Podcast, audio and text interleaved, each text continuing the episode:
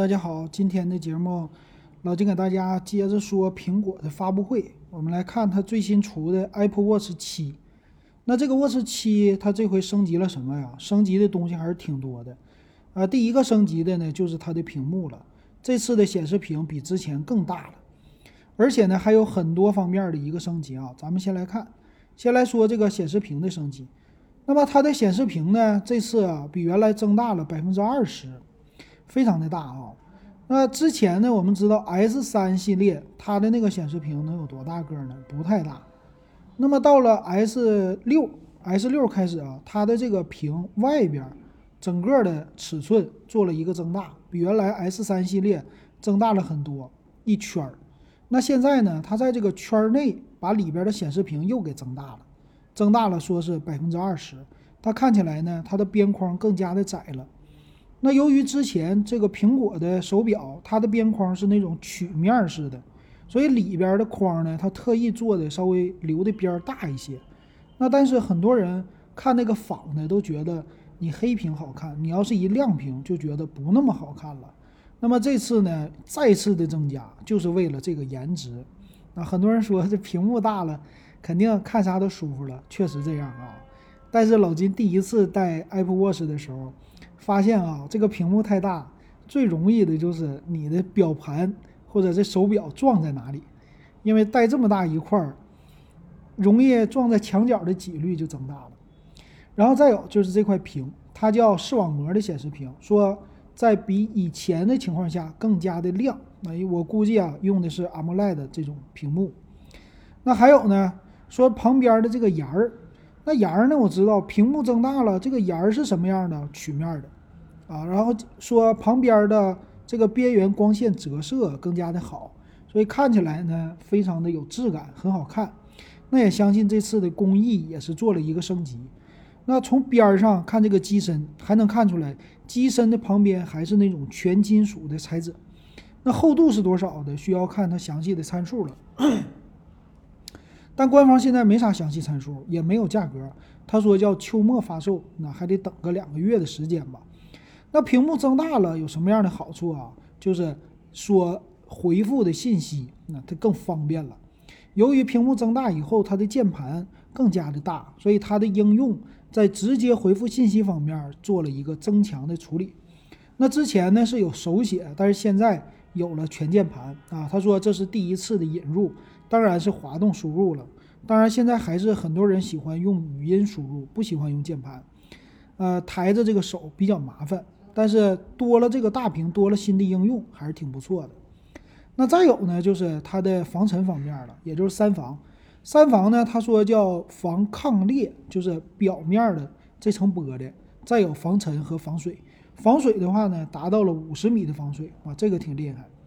那表面呢？它的这个玻璃是叫坚固的几何图形，这个说我增厚处理了，先两边不是属于比较的圆润吗？那种效果啊，我给它增厚，说是比 S 六增厚两倍，就是为了增加它的强度啊。这个强度增加还是非常的有必要的，而且能看到它的 OLED 屏啊，非常接近于边缘啊，在屏幕呢上边的这层玻璃其实已经有弧度了。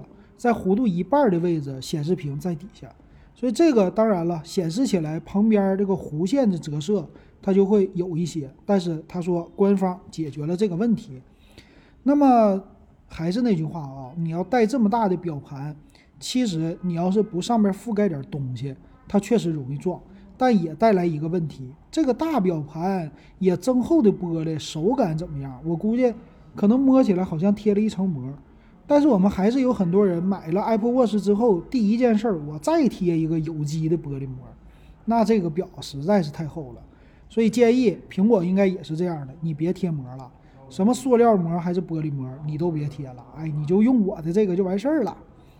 好，那 S 七系列有没有增加其他健康方面呢？这官方说呀没增加，我还是啊说是用的叫创新的传感器和。App 测量血氧的水平啊，还是血氧，并没有说什么。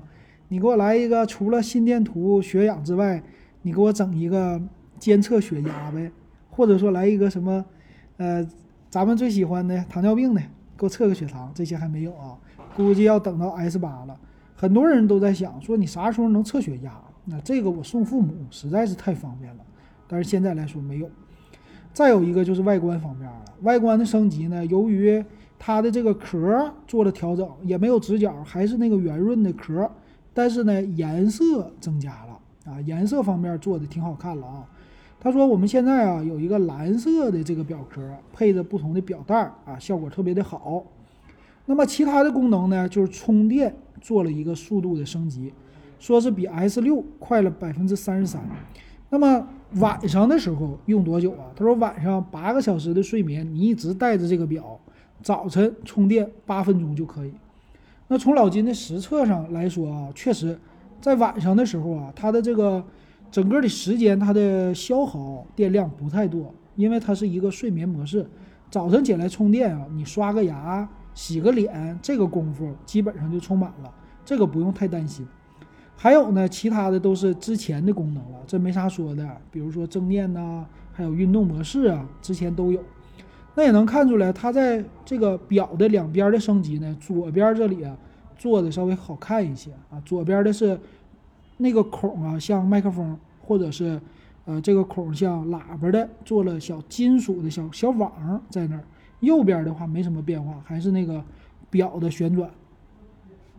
那么再有就是。功能了，其他的功能呢？它这里边有 Apple Music，Apple Music 的话呢，里边默认应该是带三十二 G 的存储空间，可以连你的耳机，你就是单独带个表，你就可以出去运动了。运动模式也非常多，还有你就可以用它游泳，游泳呢支持五十米的防水，那五十米还是挺不错的了吧？啊，那这个还是可以的啊。但是还是那句话。再好的防水也不支持水蒸气，再好的防水也不能支持热水和洗澡啊，一定要注意。还有什么呀？还有其他方面就没啥说的了。他说还是音乐的。有人说这东西能不能看电影啊？看电影算了啊，虽然屏幕很大，但是官方说我不支持，还是主要以听音乐、听歌这些的或者播客为主。那还有什么呢？那再有的说借助蜂窝的网络。即使手机不在身边，也可以保持联系，也就是打电话可以有 eSIM 卡的功能啊，这个现在都有，这没啥说的。最后我再看看官方还介绍什么了啊，就是表盘更大，你在跟别人联系的时候啊，这个效果更好。还有一些地图啊，增加导航的这些的功能。呃，亲戚之间的联系，他说也是一个啊，就是和你的好友之间。更多的通过这个表盘可以输入各种的信息了，剩下的应该没啥了。我估计啊，它这个表上市之后啊，很多人最喜欢的就是换自己更多的表盘的样式了。那官方的样式呢，也做了一些更新，但是还是第三方的好看啊。比如说我在网上下载的第三方什么那种劳力士啊、啊精工啊这些的表盘做的是特别的好啊，用一些软件儿。再有外边的框，外边的框呢，说是一个是钛金属的，还有不锈钢的，还有铝合金的。颜色方面呢，多种多样，啊，黑色呀、金色呀、银色呀，还有其他颜色都有。那么这个呀，买来以后，这个表壳你做一个表带儿，整个全金属的，或者是在这个表壳上外边还能套表壳，它的就个性化的方式还是多种多样的，挺不错的。那能看出来，这是 S 七的升级啊，主要是在外观里边的芯片呢什么的，官方它并没有说，而且官方的介绍价格方面也都没有说，那咱们就不能给大家多说了。那我的猜测一下吧，它的售价，售价应该是还是三千多块钱，但是今天看的这个，昨天 iPhone 十三出来之后，它这个上市的价格降价非常快，呃，上来直接拼多多就给五百块钱的优惠。再有一个就是 Apple Watch 六，这 Watch 六呢，刚上市的时候三千二百九十九吧，价格很贵，但是没坚挺半年就便宜了一千块钱，所以估计 S 七啊，刚开始不要着急买，便宜个一千块钱是差不多的，呃，两千两千五六吧，我觉得就能下来，还是挺好的啊。如果大家想买这个手表的，应该等一等啊。续航的话不用问了，还是一天这时间，每天充就完事儿了。好，这就是 Apple Watch 七，就给大家介绍到这儿，感谢大家收听还有收看。